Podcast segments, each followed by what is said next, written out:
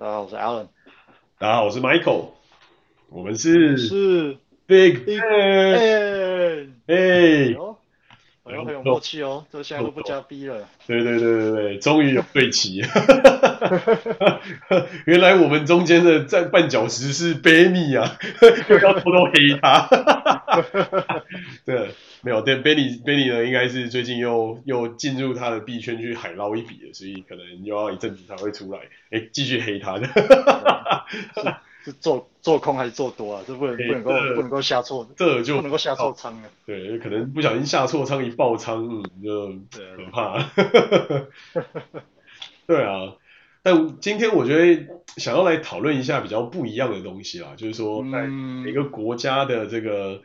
呃。就是刚才之前我们有大概简单提到了个人主义跟集体主义的现实的体现嘛，那对对，我们就来讲讲我们曾经待过这些地方，然后从找工作的这一点看看到就是个人主义跟集体主义有什么样的差异。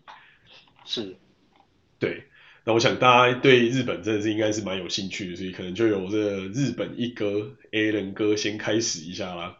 就是在日本找工作会会他他是怎么样的一个状况？因为你知道像。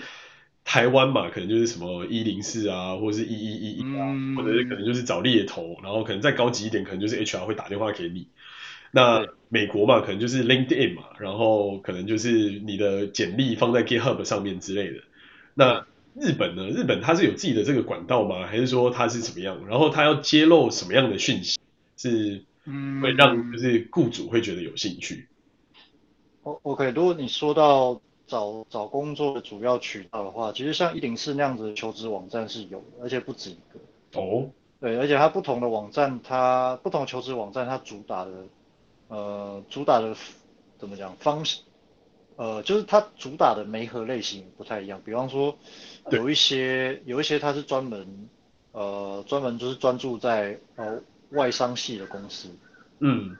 对，然后有一些他可能是专注在，比方说哦。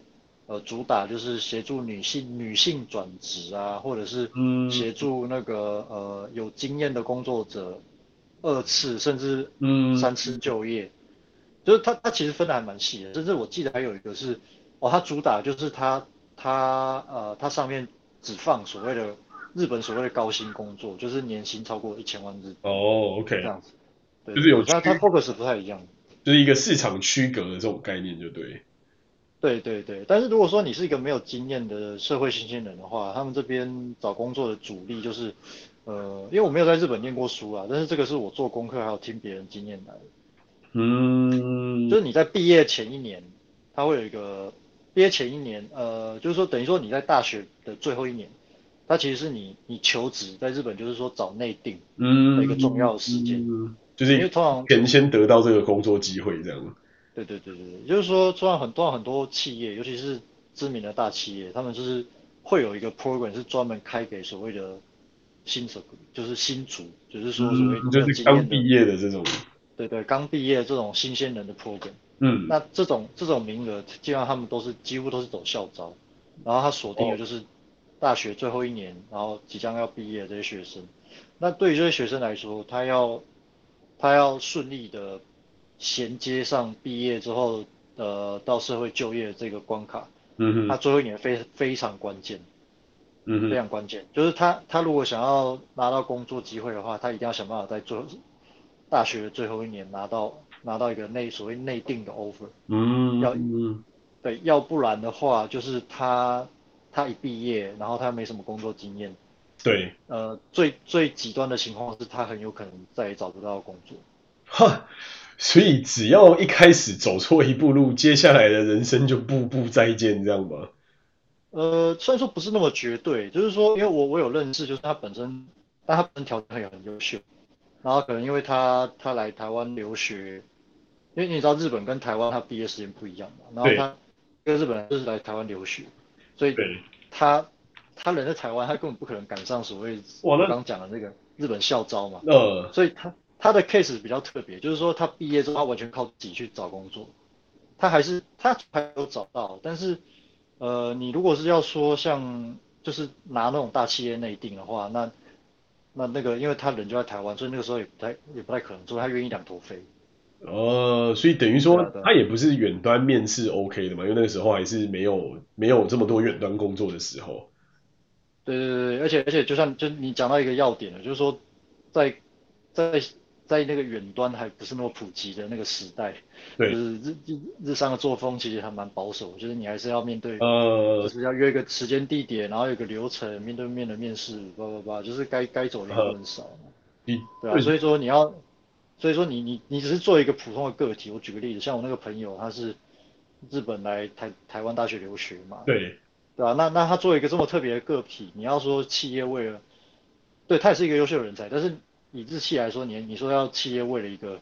一个求职者，然后去去做这么多 customization，一般来说不太可能，对，因为通常都是你要去配合企业。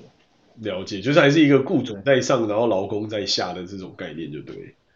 嗯，大体上来讲，这个逻辑我认为可以成立。哦，哇，那很严格诶，所以等于你一只要一错过这个企业内定的时候，你就跟大企业直接 say goodbye。对，以新鲜人来讲，但我讲这个是普遍现象，但有一些对于一些个比较特殊的个体或者是一些呃或者是一些产业，那可能可能 case 不太一样。举个例来说，如果啊，因为 IT 它主要是看你的技术能力嘛。对。对吧？那如果说，如果说你也你也不追求所谓的大公司，大公司放在履历上，然后你可以接受就是完全靠技，完全吃技术饭的话，那那其实对于这种人来说，可能也不会有太大的差。呃，就是那种自己，反正基本上他有实力的东西丢在 GitHub 上，自然会有人来找他做事的那种。嗯。呃，哇，所以等于说，如果要融入主流社会，其实他要花费的心力还是不少的。就是某种层面上，他还是必须要。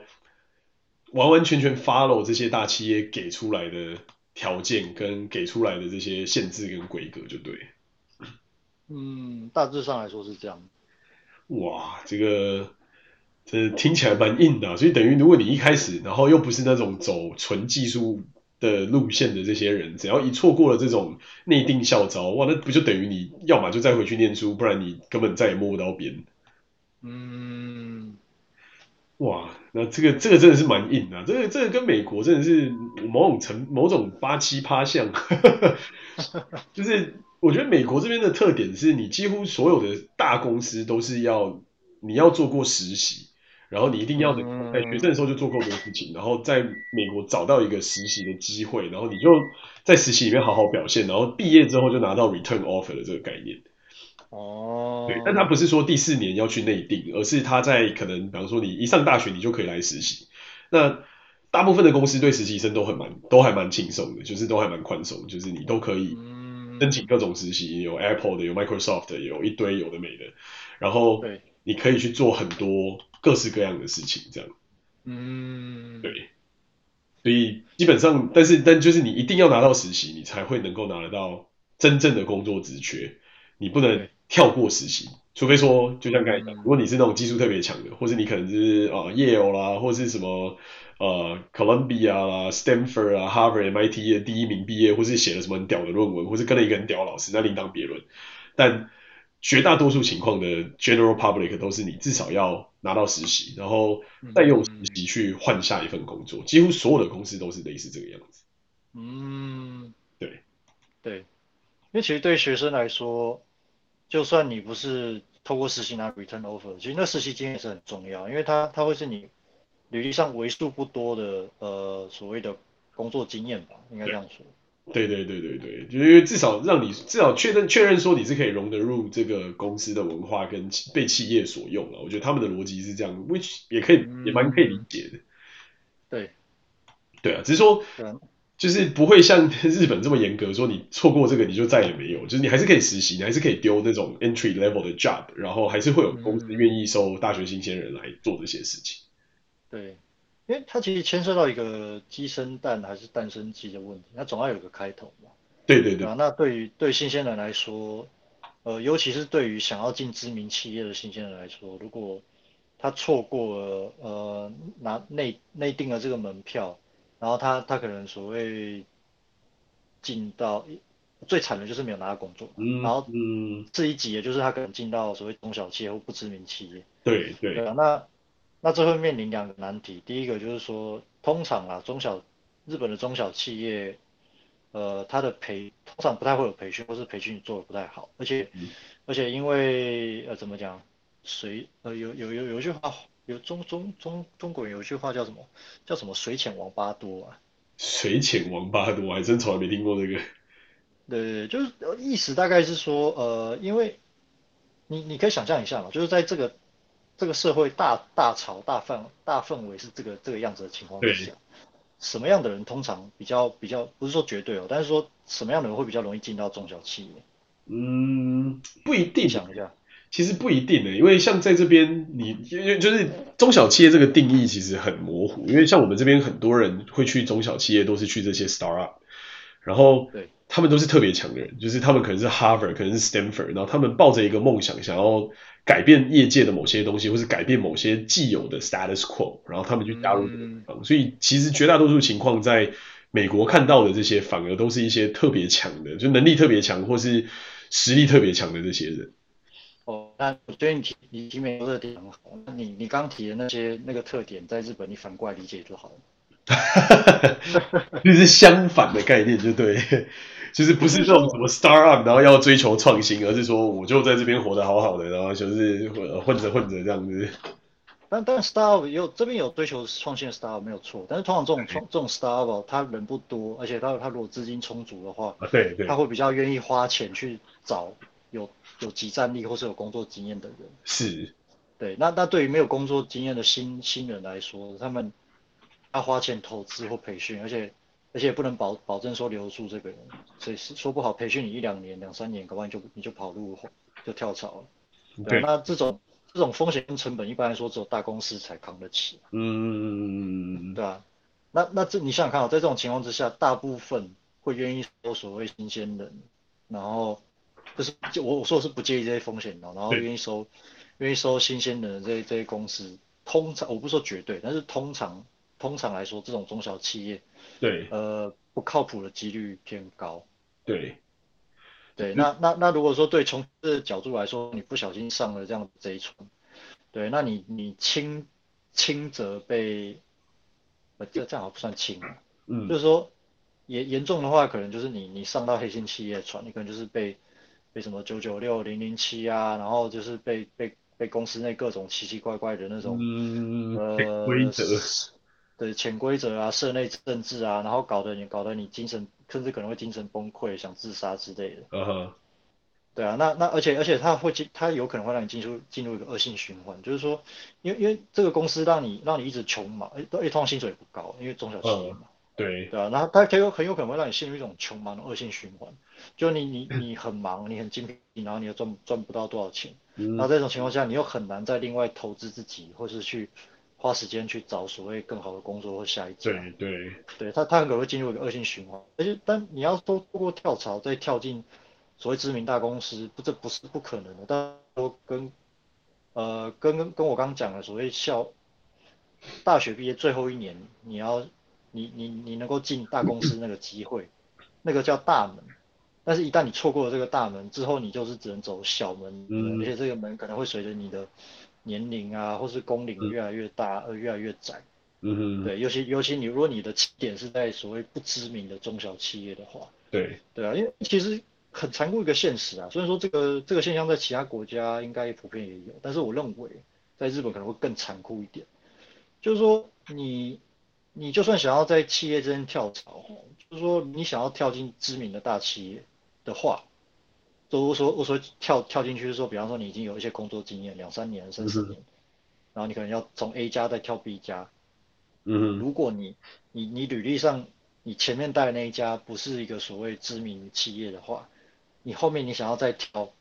类似类似等级或是更高更高 level 的知名企业，嗯，或是谈更高的薪水，呃，通常会有难度。嗯，这但我觉得这个应该是普遍而言，在所有的业界好像都是这么一回事。就算在美国，其实基本上也是，就是，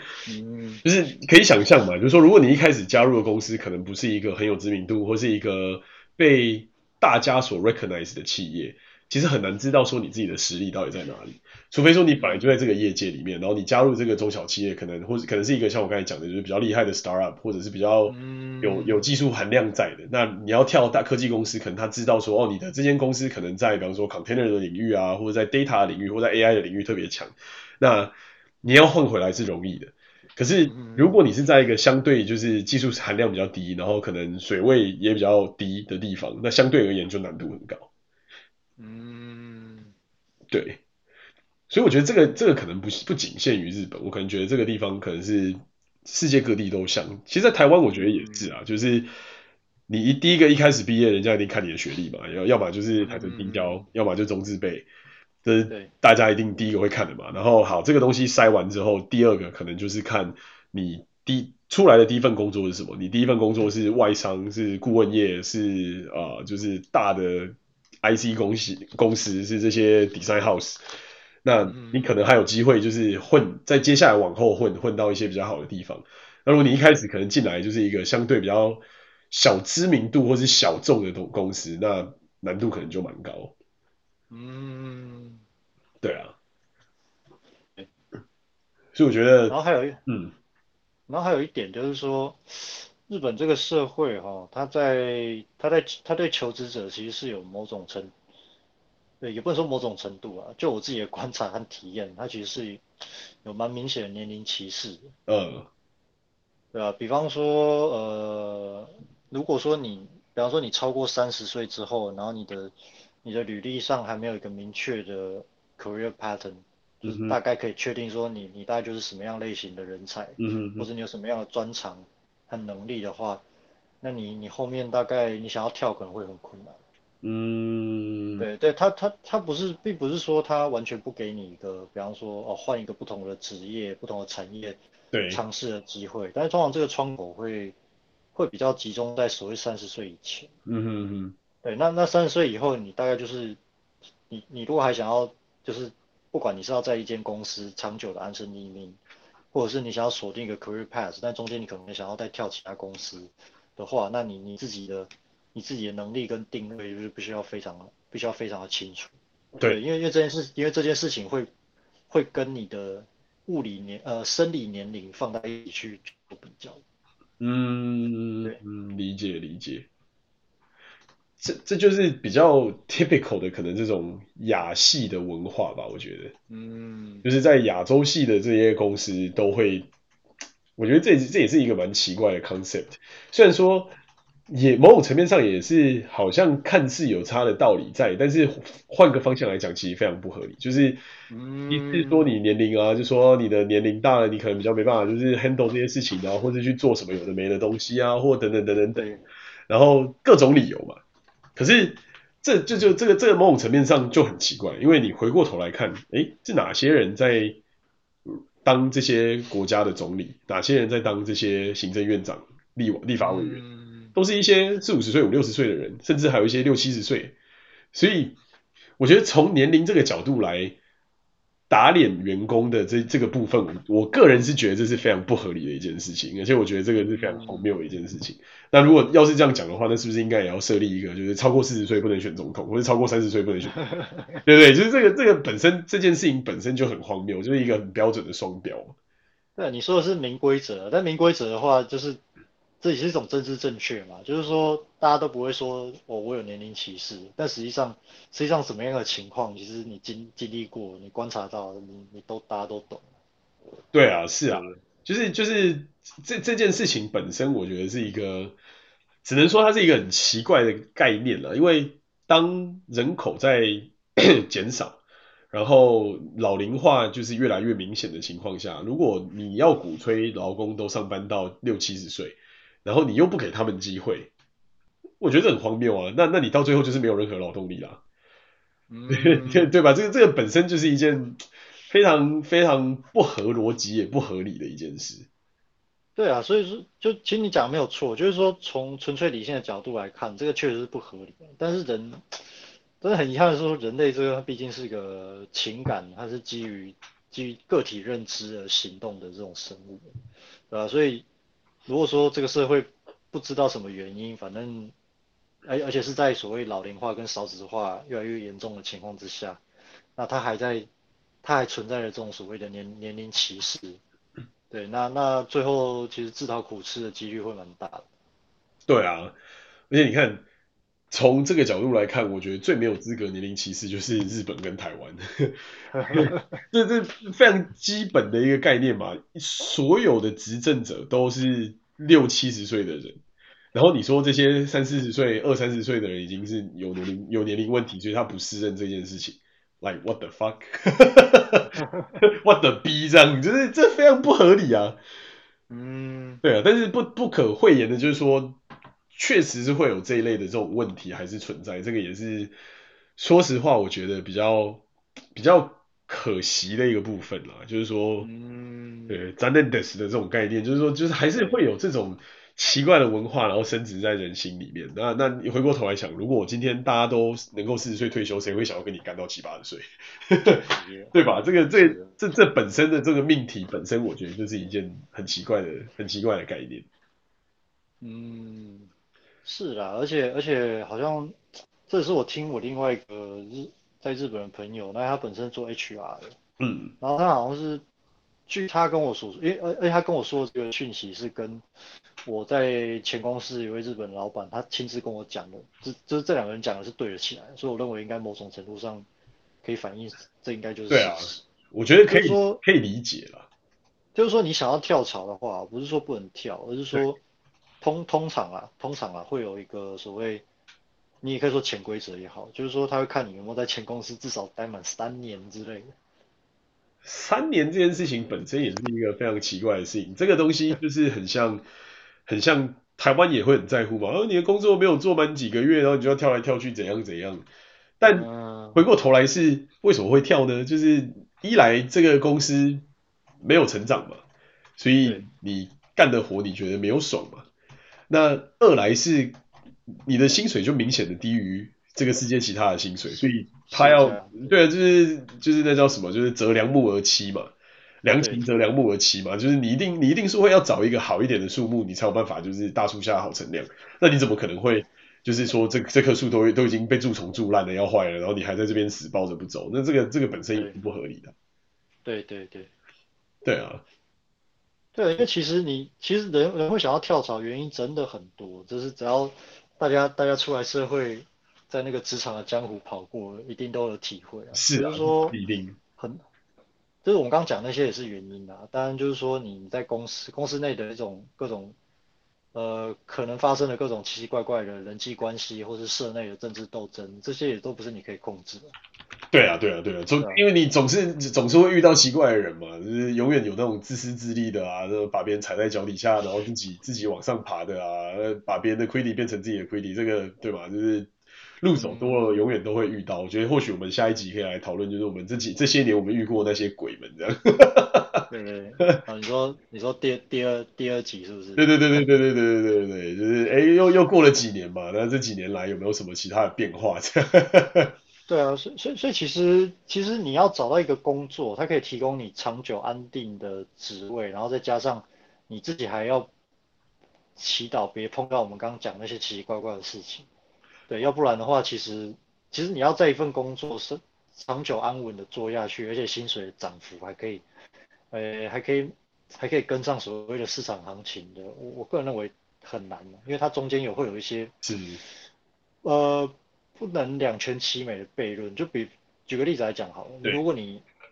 呃，因为我我现在尤其我在我在我现在这个公司又再次体会到这一点，就是说你要靠你想要指望公司给你。在公司内给你加薪，或者是，我觉得我我先不提升迁了，因为我觉得钱比较实在。对对啊，你要指望你在同一个公司内，然后靠比方说你的绩效或者上司的赏识，给你加薪的速度，绝对远远赶不上你直接就是去谈一家新的跳跳过去还来的，真的是这样。对啊，这这件事情其实也是蛮常见的，就是尤其在这几年在在戏谷或者在美国的这些科技圈，其实也是一个。算是蛮大的 topic 吧，就是每每三四年就会有人开始到处刷公司，然后他去外面刷一轮，可能诶三样 bonus 再加上就是 stock 再加上他的 base 的 raise，诶跳来跳去他的薪水就越越越水涨船高，但是他可能能力或是各方面可能也没有真的有真的这么多的成长，因为毕竟你每一段时间就跳嘛。那到底这样的员工是这这样的行为是值得鼓励的，还是是应该是要一些员工能够在一个地方好好磕一个东西，磕个五年十年，然后把它磕的磕到一个无敌完美的这个状态？老实说，我觉得这个真的也是一个蛮蛮蛮大的问题啊，也是蛮蛮 tricky 的一件事。其实我其实我后来想想，这会不会其实本质上还是一种公司跟员工之间的，你说博弈或者是算计嘛？就是说，一般在公司内体系的升迁的逻辑，大概是哦，他会根据我说比较正常的情况下，他可能会根据你的表现去考核，说哦，你达标多少，然后你表现怎么样，表现好的话，会给你加薪或者是升迁。对对对。对，但是但是很有趣的就是，呃，我发现这可能不是个例，这好像是这好像是一种常态，也不限于日本这个国家，其他国家好像也普遍存在。就是说，他给你加薪的幅度通常不会，通常会赶不上你你你工作你工作的值或量增加的增加的那个速度。对啊，是，我觉得这个某种程度上就是一个，这这就有点像之前有人把这个拿来比拟为就是就是从男女朋友到成为夫妻的这个过程嘛，就是说哦，你要要追男朋友要追女朋友的时候都很很认真很用力，然后。对，是你要你要就是很殷勤啊，然后要做很多事情，然后就哎追到手之后完全就不一样的这种概念，就是一个获取的成本比维护的成本来的高的情况，那大家是不是资源就变成是在努力丢在获取成本这个过程中？但嗯，这样子的事情也就造就了这几年来就是这种就是所谓的这个 career hopper 嘛，就是他就开始跳来跳去跳来跳去的这种，然后他没有什么忠诚度，反正哪里钱比较多就往哪里去的这种人。对对对，对这个就变成一个算是业界的常态吧。但老实说，我是觉得这种鼓励这种状态，其实某种程度某种程度上，其实对公司来说也不是一件好事。因为如果你今天真的表现很好的员工，你给他足够的钱，让他能够待在这边好好帮你干活，比你要一天到晚去到处外面挖一堆人进来来的好很多啊。就是。你一天到晚到外面去 hire 各种人，然后你又要重新 training，然后你 training 完了之后，好不容易可以就是让他独当一面的时候，他又被别人挖走跳槽，那不就等于你就是白白浪费力气，然后资源在那边不断的不断的卷吗？那当然有，其实，嗯，你说你说，啊，有时候有另外一派的理念是说，就有点像是空运鳗鱼的的概念，就是之前有一个故事是说，就是为什么空运的那个鳗鱼跟鳗苗都会死掉。嗯，然后他们就说，他们就研究各种方法，就发现都很奇怪，怎么样都会死，就非常不合理。然后结果他们后来找到的结论是在鳗鱼的箱子里面放一只螃蟹，然后就发现，哎，鳗鱼就突然就都不死了。然后他们去观察之后才发现，就是因为鳗鱼在运送的过程中，他知道有螃蟹存在，螃蟹可能会对它有害，所以螃蟹是外来种嘛，对他而言，它就成了成为了一种。跳脱舒适圈，他就必须要时时刻刻很紧张，所以他的活动力就会在运动运动的过程之中，就给他能量让他活下来，而不会说就是哦就太安逸太安逸，然后最后就死掉。那当然这是两派的理论啦，但是我个人我比较倾向于是，你如果真的要干一件大事，你应该是要一直不断的在这个领域里面深耕，而不是让这些人在这里面胡乱的跳，跳到最后你的人都跑光了散光了，那你的事情也没人做了。嗯，对，而且而且有一种很有趣的，就是说，呃，因为我刚好提到他，我我我我现在得出的结论，可能就是说，它本质上还是一个公司跟员工之间的博弈嘛。那这个博弈的局的真相，也许就是，呃，他他对他对员工，他对自己已经在里面的员工的的政策，是我刚刚讲那一套。对，就是说他他加薪的幅度通常是不会赶上他给你。工作的指货量提要求提升的那个程度或者是速度，对。对，那那这样子这样子下来，一定一定会有一些比较机机灵的员工，他会发现这件事情，然后发现哎，其实外面外面给的薪水比较香，我干嘛要是留在留在这个公司这样子，就是接受这个好像呃跟外面比起来不是那么合理的，不是那么合理的待遇，是啊，对，那但但但员但是公司其实可能也不傻，他也许也知道这件事情，但是对于这些。所谓价格弹性比较大的，呃，价格对于薪水或是这些种种比较敏感的员工，对，他们当然可能会跳走，但是他们他们这套做法可以的，可以合理榨取的那个利润来源就在就来自于那些呃，也许也也许也是属于相对多数，就是那些不走的，不管是他们没有意识到这件事情，就是没有意识到说其实外面搞不好有更好的机会，但他们他们就基于就是啊想要待在舒适圈，种种原因啊，他们就就是这真正公司可以榨取利润，就是从这些不走的员工里面去里面去挖那样。No. 对，那对于那对于从外面挖进，对要，但是公司它有人员流动嘛，它也是要定期从外面找人。对，但是对于从外面找人这件事情，因为他要他必须要从跟市场上竞争竞争嘛，比方说哦，我手上有好几个 offer，其他家开多少，那你要不要你要不要跟？呃，对对，那在这种情况之下，他公司他他会形成一个很有趣的现象，就是说公司招进来的人，但前提但公司他一定也是评估过，就是说我今天花这个不管不管多少钱，我今天花这个薪水找你来，一定是我评估过，就是说我让你进来干干活可以带来的效益是超过我给你这个薪水。所以某种程度某种程度上就是一种内部博弈的的结论，就是对对对，到最后是一个叠对叠的概念，就对，不是说你在这个公司是一体，而是而是你还是你公司还是公司，然后你只是恰巧在这一帮公司打工这样。对，没对没错，而且啊，这件事情的真相就在于。其实从组织的角度来，其实之前在香港有一位经商的前辈，他也跟我讲过这个概念，我一直都记到今天。然后发现这个逻辑，其实在对于对我们这种打工仔一样适用，就是说，就是说，其实就这个博弈的真相也，也也也许也也也许应该就是也也许应该就是这样，就是说，从组织的角度来说，它它其实是一种预算的概念，就是说，哦，我今天拨我今天拨这个预算，比方说给给给 A A team。哦，比方说一百万美金给 A team，那我给 A team 一年这这一年一百万，我希望你完成什么什么任务，KPI 都 KPI 都有设好。对，那对于从公司的角度来说，我只要我只要能够把握住，就是说我今天花这个钱，然后呃最后得到的效益有有和这样好了。但至于这个中间的这个细节，所谓细节就是说，哦这一百万要招多少人，然后每个人给多少薪水，这些细节其实。公司对公司来说，其实可能不是那么重要哦。比方说，今天今天我假设我跟 Michael 你我进同一家公司，对，也许你聪明，也许你聪明能干，然后工作经验又又又比我强，嗯，对，然后但是你的薪水不见得会因为这样就比我多，因为对公司来说，他他会去试探的，就是说他要他要用。用多少钱是最低的成本可以把你收进来？是啊，对啊，就是从 HR 的角度来讲，是越便宜的拿到你是越他他就他的 KPI 就达成的越高嘛。对对对，但但是但这有可能会发生另外一种情况，就是呃，比方说啊，我我我我 A 人就是那个能能力比能力不如你，学历不如你，然后工作经验什么也不如你，然后做事可能乱七八糟，但是但是可能我运气好，然后够机灵，然后我都。我我就是透过就是这样讨价还价，或是 offer 那边比来比去，然后最后我我我拿到我我跟你进同一家公司上一个部门，但是我薪水有可能比你高。对啊，这个也是蛮常见的啦，就是就是就是所所谓的这种所谓的这种就是 career hopper 嘛，然后到处 hop，那只能说他把技技能点数用在就是各种 career hop 之间这种概念。嗯，对啊，对啊，那那。那它背后逻辑其实在于，就是说，其实从组织，尤其是大大大大公司、大组织的角度来说，就是，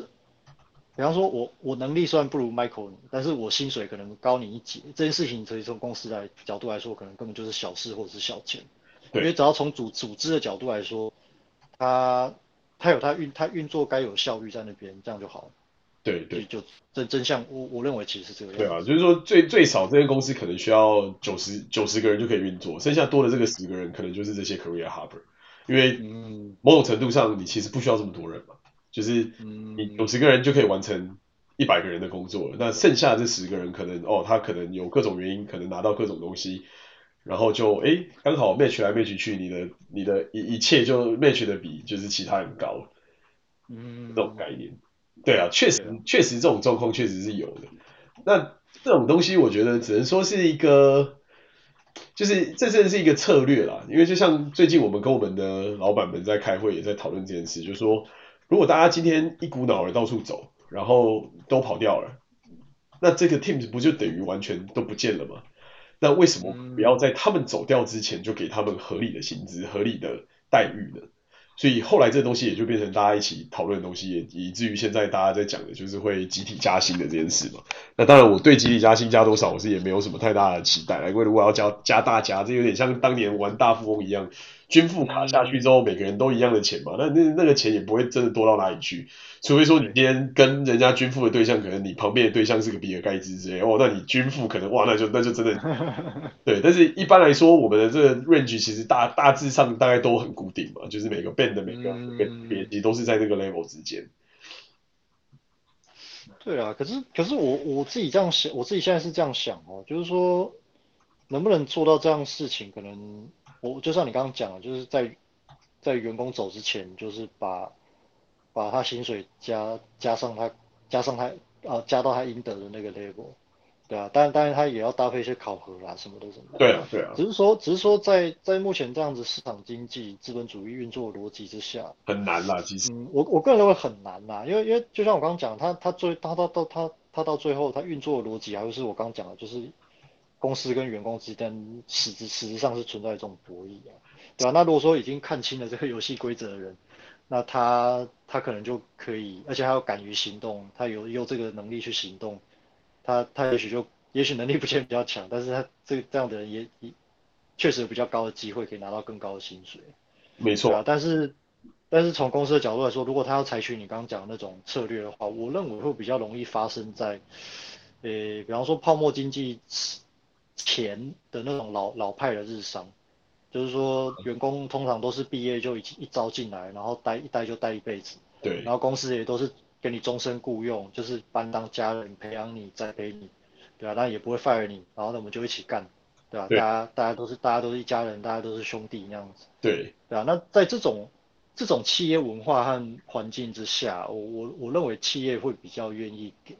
呃给员工投资，或者是呃你说。嗯，做这种集集体加薪的事情啊，对对，对，要不然，要不然的话，你你你你怎么你你怎么能够保证，就是说你集体加薪之后，有有一些员工可能就想说，哎，那我就拿这个加到薪水去外面再谈更高。对啊，对对，我觉得对啊，这这种概念上，我觉得是绝对会发生，是吧？对啊，我觉得因为那文文文化的思考逻辑不一样啊。对啊，对啊，对啊。我觉得也不见得是文化，我觉得这就是人性，就是对人性，这就是所谓的就是台语讲的“假挖来夸挖歪”的这种概念，就是你碗里面有什么，就是还是要看外面。这不用讲什么，这个就是我的这个一岁的这个干儿子就非常知道这个道理，他自己碗里面有的东西他都不吃，他要看就是 外面有甜的水果，他就看着他妈妈的手，嗯，然后就开始叫，然后就是就是要他妈妈手上的水果。那他明明碗里面就有满满的一整盘食物，但他就是要妈妈手上的水果。所以这个这个我觉得也是蛮蛮蛮某种程度上的人性吧，就是永远都会觉得自己拥有的不够多，永远都会觉得别人拥有的比较多的这种这种概念。对，那至于它是怎么来的呢？我觉得这个就是就是可能就是另外一个探讨。但是回到回到职场的这个角度来讲，确实是，但这就很考验一个专业经理人在职场上怎么去规划所谓的。绩效考核跟真正的要评量，让真的有做事的人能够得到他应得的这些份额，我觉得这其实是真的也是相当困难的一件事情。就是，你要怎么合理的去区分？好，我们有一百个工程师，那一百个工程师到底哪一个工程师 contribution 比较多，哪一个工程师 contribution 比较少？然后他应得的的的的那个金额到底是多少？这其实很困难。嗯嗯嗯，因为你说好这个工程师，你说用写扣的数量吗？也不一定啊，有的人可能三行扣就写完，有人可能要写三十行扣，有人可能要写三百行。那你说写多的人就是比较厉害吗？或是写少的就比较厉害吗？这很难界定。嗯。那好，那 quality 呢也很难界定嘛。然后那再再用就是效率呢？那每个东西的效率跟每个东西执行，它可能有不一样的方向跟不一样的方案，那这也很难界定嘛。然后你说它的任务。每个人解的东西，你说哦，去谈十个客户比较困难，还是去解十个 bug 比较困难？这也很难界定。所以到头来，其实真的很少有一个所谓这种独一无二的衡量标准，去衡量说到底什么才是真的应该应得的，什么才是一些就是额外的 bonus。然后，然后再这样子 trickle down，再到到特别大的组织里面，就会发现，其实管理上这真的非常困难。然后慢慢慢慢慢慢的就会发现，哎，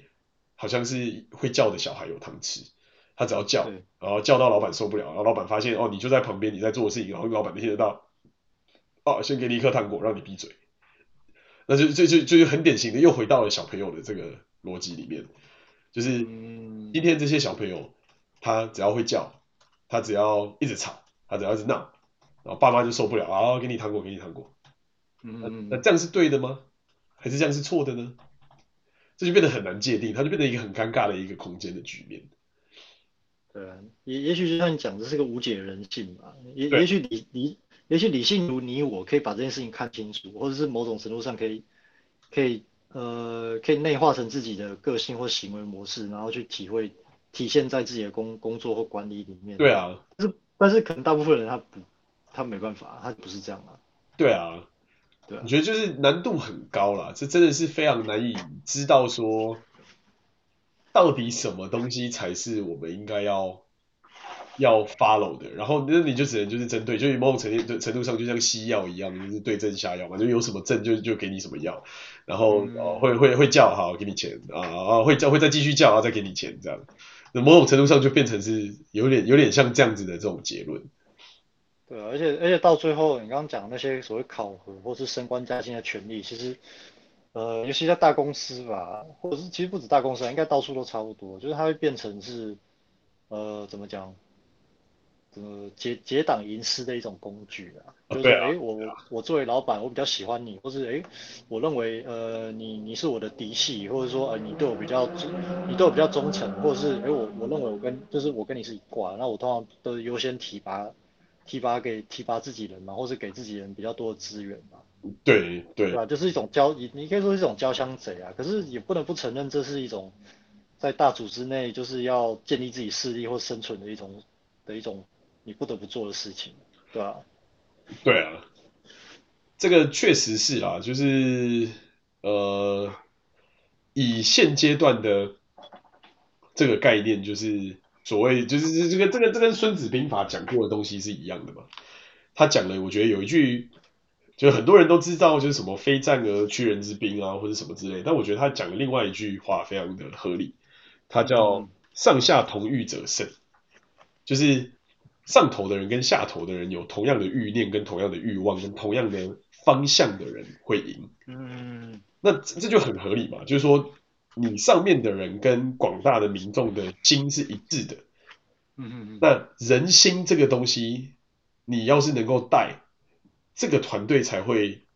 认认可你，才会真的跟你走，才会有办法真的帮你去创造你要创造的东西。所以某种程度上，我觉得确实听起来会很像上下交相贼，确实会很像结党营私，但是这也回过头来就是人性。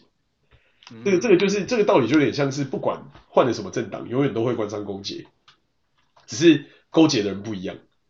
那为什么？因为我要跟你在同一条船上，我们的利益一致的情况下，这件事情才好推进呢。嗯嗯。所以在在任何一个环境之下，我觉得这件事情都是会发生的。那只是说怎么把它玩的好看，然后又不不违背自己的内心，我觉得这本身才是最困难。对，就就有点像，就有点像我们之前遇到的那些，就是职场职场上的一些困难嘛。就是你你愿不愿意，就是跟着这个烂老板那边随机起舞 kiss ass，还是你要作为就是白袍骑士在那个地方玩你自己的沙，对吧？这这这这种就是很多的这种职场上的困难，我觉得难度是非常高的。尤其每一个选择，他一定有他选择的后果。那这个后果你能够能不能够承担，又是另外一个故事。对啊。对啊，只是说可能我觉得在集体文化比较盛行的的日本，可能这种东西的影响的层面又来的更广大了一些。可能就啊，部长的谁谁谁是我的什么什么科长，科长的谁谁谁又是我的科长，科长的谁谁谁又是我的同事。那那那这些东西就就一挂，然后变一个粽子这样一串串起来。但嗯，老实说，美国也是一样。对啊，对啊，就是都，都一样，都一样。对，我觉得这个某种程度上就是大公司好像都很难避免这种样子的问题。这就有点像是之前的我们很常讲的嘛，就是哦，那那个那那个 team 可能就是有一个有一个什么老板，然后那个老板可能从哪个学校毕业，或是可能来自哪个国家，或是可能呃喜欢哪些东西，你就会发现接下来那一坨人就全部都是那些跟那个老板的东西有相关。嗯嗯嗯。那这个东西是对呢，或是不对呢？我我觉得只能说这是人性，还有就是你你要找到你自己适合你的伯乐跟适合你的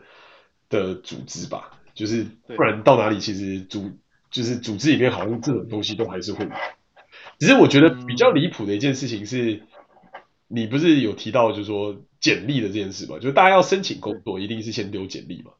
对，那。在美国丢简历很简单嘛，就是你是哪里毕业的，你做你念哪些书，做哪些专案，在哪里工作过，然后接下来你你做的事情是什么，你有成有什么成就，大概就是一页，然后没有什么其他 information，其他 information 大概就是你的 email，然后你的 LinkedIn 或者你的 GitHub，最多大概就是这样。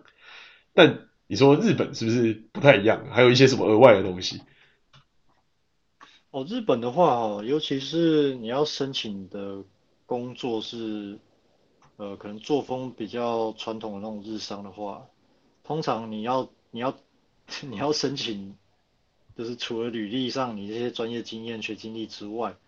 他可能还会要你填一些有的没的一些个人资料，哦，甚至包括比方说你呃你的年龄啊、你的婚姻状态啊、你的 你有你有几个子女啊、你的血型啊，就是叭叭叭叭，哇，就你就搞你的搞你的年龄、你的婚姻状况、你的血型。就就他妈搞搞得很像相亲一样，你知道吗？我我曾经有一次去去一间所谓的呃呃，就是做做所谓 I I T 网络安全的那种所谓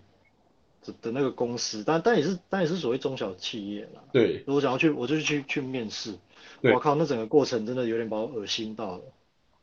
就怎么说？我我现在回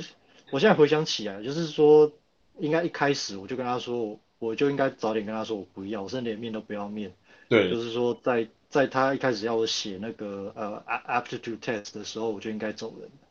对，就是他那个 aptitude test 其实是有点有点变态，你知道吗？就是说他会问很多一些，就是你你你仔细想一下，大概就知道，就是说哦，这个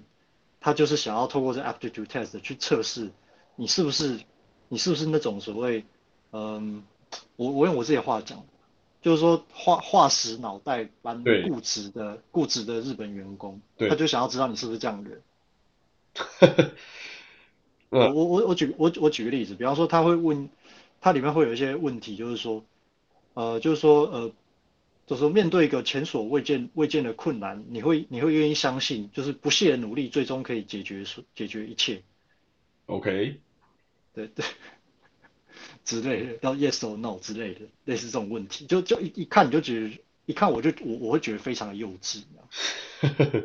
他但他不是什么说人格心理测试或者什么之类的这样。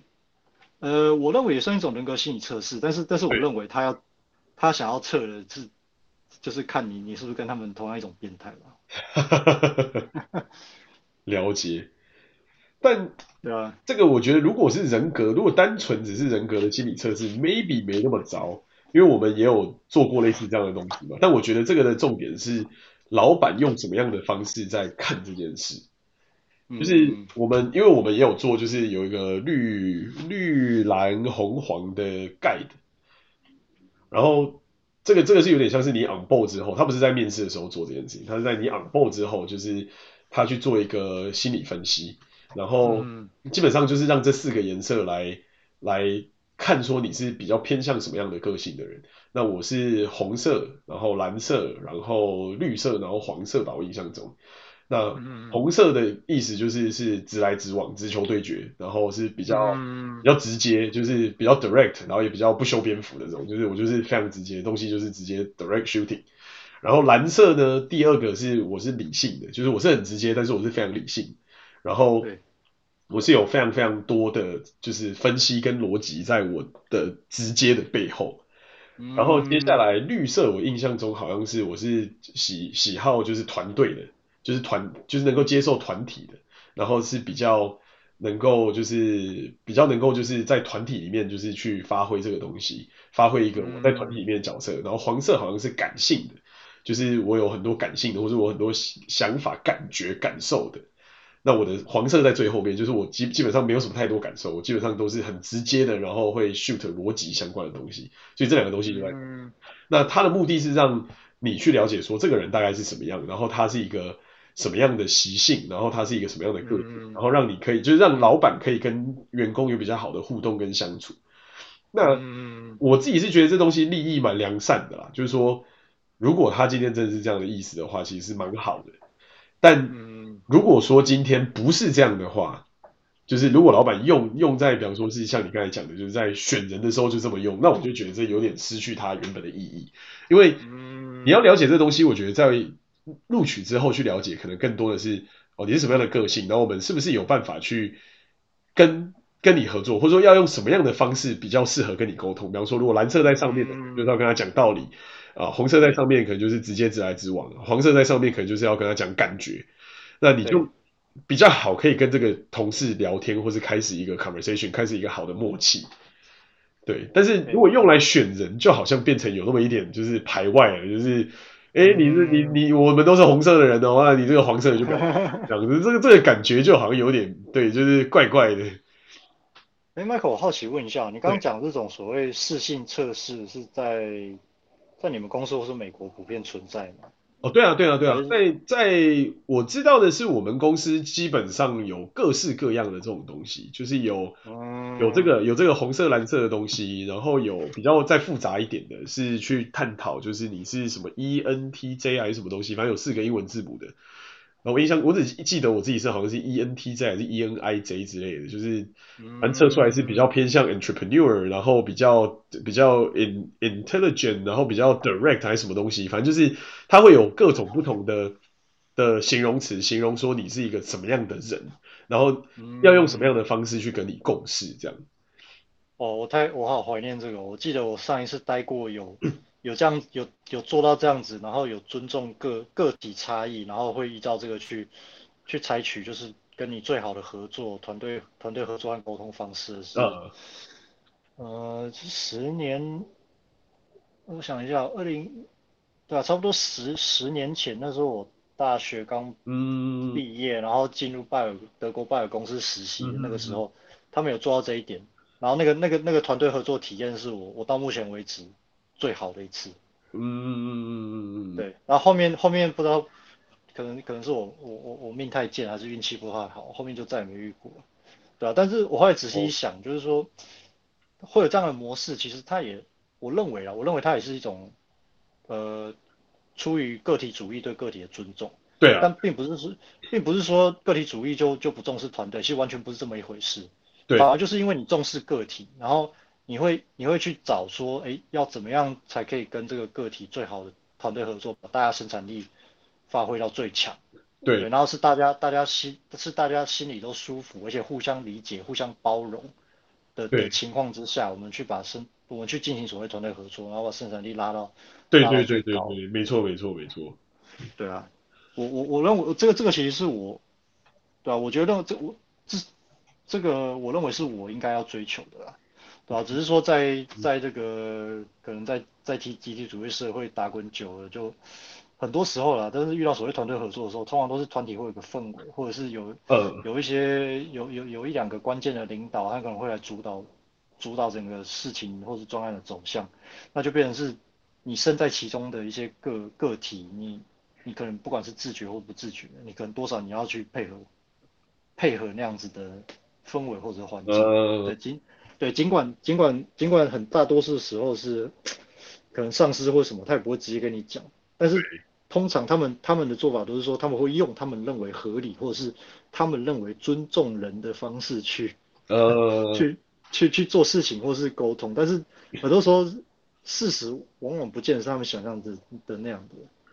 了解，但但我觉得啊，这个也必须说，就是这这也是因为我们公司有这样的文化。因为同样的美商还是有分，就是集体主义的美商跟个体主义的美商嘛。哦。比方说这个微笑香蕉厂就是就 是另外一个事情，他们就是非常的就是去识别化，他基本上希望你越免洗越好，反正把你超爆了之后再去弄一个新的员工进来就好。所以在微笑香蕉厂里面，基本上这完全不一样的概念。就是他们也不会给你做这什么事情测验，他才管你要不要，就是什么你是什么样的人呢？反正你给我进来当奴才就对了，我管你那么多，我付你钱的目的就是要把你操爆，你连一杯咖啡都不准喝。所以我觉得这还是要看，就是不同的公司的形态还是不太一样。只是说我们可能比较平常比较看到的或者比较向往的，可能都是啊比较偏这种 Microsoft 啊、Google 啦、啊、Facebook 的这一派的这种概念。嗯甚至有我我都觉得有时候 Facebook 甚至有时候有一些特别的团队可能也不是这么的个人主义至上，就是也是要看的。就是我觉得每一个团体，就像就像在我们公司也是有那种非常就是集体主义霸权式的老板，也是有那种非常开明然后非常民主的老板。所以我觉得有时候这种东西是只能说有人的地方就有江湖，就是很难去一概而论。但当然某些公司的文化就已经。表明了，告诉你，你就是一只猴子，给我拿着香蕉就对了。那这种情况就不一样。嗯、所以终究还是除了公司企业文化有关之外，可能终究还是要看 team 嘛。对啊，对啊，对啊，我觉得企业文化主导了很大一部分。因为今天你就是公司就告诉你，你就是一只猴子，你就拿着香蕉的时候，你就只能当猴子嘛。嗯、那那但是如果公司今天希望的是更有创意的员工，更有想象力的。创造力的员工，那自然而然给你的东西就不会只是香蕉。对，对啊，所以我觉得还是会有区别。嗯，对啊，但是但是回过头来就是说，今天如果上梁不正，那下梁肯定是歪的嘛。嗯，对啊，所以在这个过程里，我就我觉得还是就是要多想想说，到底什么东西才是真的对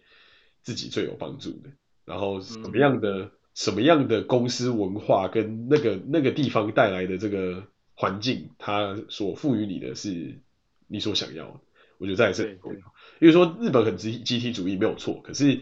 我有遇过我一个很好的朋友朱子寿之，他们公司叫 Team Lab，他们公司完全没有上下的阶级之分，他们所有人都是同一个 title，都叫 Specialist。嗯嗯，那我觉得他那个逻辑也是非常特别，就是因为。TeamLab 他们在他们做了很多东西嘛，就是什么各种互动艺术啊，然后各种投影啊，各种科技的这种玩具。那他们要求的就是，他希望每一个人都能够有足够的能量跟足够的空间去发挥他能够发挥的创意。那唯有这样的情况下，他创造出来的东西才会是璀璨的，才会是灿烂。那我觉得他这个公司的理念就非常特别啊。就等于他公司里面是完全没有阶层的，虽然他是老板，可是他跟别人大家都一样，每个人都是 specialist，所以他们要求的更多反而是大家都可以独立的创作出他的 project，他的特色，然后他都有 contribution。那你说这是集体主义吗？Maybe 这也有一点集体主义，因为大家都要一起合作。可是 Maybe 这也有点个人主义，因为每个人创造的东西都是可以只是独一无二的。所以我觉得有时候这个。这种概念可能也是来自于公司，然后来自于就是一些不同的文化。那当然，maybe 它可能也是少数啦，就是它或许也不是日本多数的公司的样貌，因为毕竟整个国家的氛围还是会造就很多的状态。嗯，所以可能 maybe 它是少数，可是也不犯说有这样子的公司存在。嗯，对啊，对啊，有意思。看来这最后真的是要看 team 啊，看老板啊。对啊，而且而且很多时候真的是，啊，你这样这样一讲，我我又又勾起我一些回忆了。很多很多事情真的是一朝天子一朝臣啊。是啊。就如果你如果你的老板因为因为某些原因，他可能跳到其他公司了，或是他干脆就啊、呃，可能先先不干了，不要跑去创业之类的。对啊。对啊，那那一旦新的老板来了，那他他又是不同的人，不同的个性，不同的作风，那那很多事情又要又要天翻地覆。对啊，是啊，因为这就是所谓新官上任三把火嘛，就是你要来，你要先树立你的权威，你才管得动这些人的这种逻辑。那但是这真的是好的吗？我觉得也不一定啊。像我们我们的新老板也来了，可是我觉得他的想法就蛮好，他就说，既然整个 team 都已经在运作，那他以最小的方式介入这个 team，他希望这个 team 继续照这个 team 既有的方式运作。那我就觉得，哎，这样就很合理嘛，就是。你就已经在运作了，那你当然是先让它运作一阵子，那哪边有什么问题再来做改善，而不是说，哦，我今天一跳下来，马上什么东西都要变成我的样子，那，那大家一定反弹嘛。对，对啊，所以我觉得只能说这个是一个成以一个成熟的的，在这个业界打滚的人，可能需要去多想想、多看看的东西，就是说，如果你不喜欢被霸权待对待，那难道你要用霸权去对待别人吗？那那难道没有别的更好的方法去让大家能够更有效的合作吗？所以我就觉得有时候这种东西其实也是蛮算蛮有趣的啊，就是有有趣也 tricky 了。嗯，对啊。对啊，但是我认为答案是可能真的因人而异。啊有些人你不用霸权的方式管，还真的管不动。你不得不，你不得不不承认真的有这样的人存在。但是如果是这样的话，也许你一开始假假设你是一个有能有那个权利可以去带一个 team 的人，也许你一开始就应该把这件事情想清楚。是啊，而且其实我觉得从我的逻辑里面，我认同这种就是一定各种人都有嘛。但是我觉得如果今天是这种样子，那会不会其实更好的情况是？好好沟通吧。那如果他真的不想做这件事情的话，那就让他去做他要做的事情，或者让他到别的地方去啊。嗯，就是他也不希望每天跟你针锋相对嘛，这是人性嘛。就是我每我每天当然是希望开开心心看到你，大家很开心，一片和气，那工工作运作的才快嘛。但如果我每天看到你就一肚子大便，那当然你希望你这个人还恨不得你赶快消失啊。对啊。是啊。所以我觉得这种东西有时候也是一个。嗯，怎么讲？就是比较比较困难的，就是这就到管理学的层面去，就是跟今天的题目就稍微扯得远。对，那回过头来，我觉得可能现听到现在，可能最大的差异就在集体主义还是比较算是普遍的存在，然后可能身家调查这件事情在交履历的时候有非常非常的举足轻重的地位。那甚至你们有要交照片吗？有跟台湾一样，或是跟大陆一样，就是你还要就是照片要就是。交缴上来，然后要就就是什么什么不戴不戴帽还是什么东西的 这种规定。呃，其实要看公司呢，就是说如果是一些作风比较日系的公司，通常还是会要你，可能还是会要你照片，但是 或者是说他或者是说他他会要你的，他会要你的出生年月日。哇塞，所以这真的是一件，这真的是一件事就对，这 this is a thing 就对。对，因为因为其实这种很不舒服，就是说，嗯，其实之前我曾经透过几次我透过猎头找工作啊，那有一些职位，他就猎头就跟我说啊，我我我可以理解，就是说你不想要提供什么你的生日这种个人讯息，可是这边在这边有些公司他求职就是这样啊，你不提供他就他他就是连根本就不会考虑你的申请，但但一开始一开始我也是我也是蛮硬气的，我就想说哦，那如果说公司有公司他这么坚持要要要这种在。在那个呃履历审核阶段，他他就要这么这么私密的信息，那那也可能跟这个公司 就就是不合嘛，就是这种逆向淘汰的思维。对对对。所以说，并不是说他并不是说他单方面也在筛选，在在筛选求职者，嗯、求职者反方面也在筛选那个公司嘛。对。对啊，可是可是比较比较遗憾的就是说啦，因为这个大环境就是这样，所以大部分当大部分公司都、啊、都在这样做的时候，怎么讲？就是说，除非你很有把握，你可以就是。拿到那几个比较，嗯，你可以说就是比较 top top 公司的 offer，对的话，因为因为通常通常那些比较 top 的公司，包括甚至包括一些呃包括一些比较知名的日，呃的的日商，可是反而是越越大越知名，大家越想进的公司，对，好像就是说在这方面反而就是更能够变通。我我我有注意到很很有意思的这一点，或者是说可能外。或者说可能是外商系的公司，因为他们文化本来就没有，呃，本来就不不要看你这个嘛。对。所以说虽然在日本，所以他他就算你不交那个什么出，呃，就算你不告诉他年龄或是生出生年月日，就是对有些外商公司来说，他也觉得无所谓，因为他们文化本来就是不会看这个东西。对。啊。真有意思。所以所以就，对啊，所以说如果说你要够硬气的话，那那你你就是你的实力或运气，你也得也得跟得上，要不然到最后你你早晚要。要跟市场妥协，呃，就是说以这个市场的大趋势来说，还是是以这样的概念为主，就对。呃，对对对，很遗憾的说，是是这样，没有错。所以，所以回过头来说，这个也是一个当年就是选选择落了落入了日本之后没有想到的一个部分，这样子吗？对啊，但但怎么说呢？就是嗯。对啊，其其实说到这个啊，我就是可能扯一下题外话，就是说，如果如果有些听众或是听众观众朋友，如果你真的想要体验日本的这个职场环境或者什么的话，嗯、我会建议就是说，趁年轻的时候可以可以来转一下。嗯，对，先转一转，看一看，了解一下到底。对对对，转一自己，转一转看一看啊，但但有可能，但每个人的体验或经验可能会不一样，但可能就我所知，大部分。大绝大多数的人到最后，通常都只是过个水，但他最后可能还是会跑其他国家。对，对啊。但是至少年轻的时候，你体验，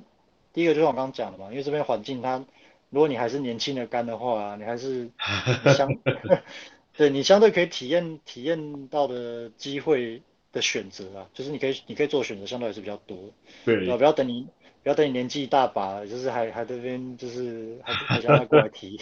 不是说不可能，而是说到到时候你要面临的选择或者是困难阻力就会比较大，而且到时候到时候进来的时候你会发现，好像对你一个就是这个这个环境对你的。嗯中老年人比好像也不是那么中老年工作者也不是那么友善，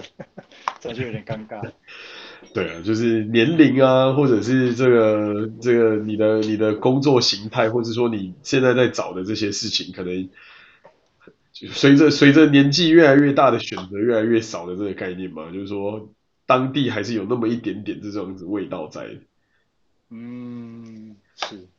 嗯嗯，对啊。好啊，我觉得今天我们讨论了蛮多很很有趣的这个现象啊，就是说到底什么样的工作形态、什么样的工作环境是你能够接受的？你比较接近集体主义的想法呢，还是比较接近这种就是个人主义的思维的？那在什么样的地方工作可以让你感到比较快乐呢？老实说，这真的是一个不容易的问题啊。就是我真的觉得能够有机会提早就是多多走走、多看看也是蛮好的，因为让自己可以。更早知道说是不是这样这样的工作形态适不适合自己，会不会让你觉得很受不了？那你才有办法就是在未来的日子里面好好的过嘛。嗯，对啊，所以这件事情我觉得也蛮重要。那当然，美国呢又是另外一个世界嘛，就是大家都是非常的个人主义。但是如果你在这边还是会遇到这些不同的工作文化嘛，就是不同的厂、不同的不同的企业文化，它带来的这个。后果其实老实说也是影响相对非常非常大的，就是你在不同的这些企业里面，你看到的东西、你听到的东西，甚至你感受到的东西，都会就是跟着被影响。那你能不能适应、能不能接受的？我觉得也是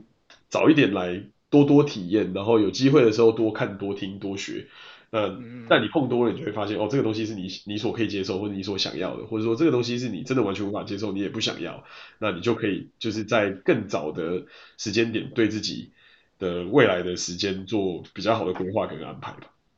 嗯，是，没错，就是还是老话一句啊，趁年轻的时候多尝试，对啊，你才知道，你才知道未来未来走走哪些路可能会比较适合你。没错。这个就是可能我们没有比大家多什么，大概就是多多了多走了一些奇怪的曲路的这个概念，跟大家分享一下。对啊，而而且而且我们我们其中某些人应该应该包括我啊，我的旅程还将持续。对啊，就是还是在继续找，包括我包括我自己，我们有时候也都还是在想说自己的下一步到底会是什么，然后就是。To to stay or not to stay, that's the question. Yeah. 对啊，好啊，那我们今天的内容大概也差不多到这边告一个段落啦。就好，谢谢，也谢谢大家，谢谢大家，拜拜。希望对大家有帮助。好，来。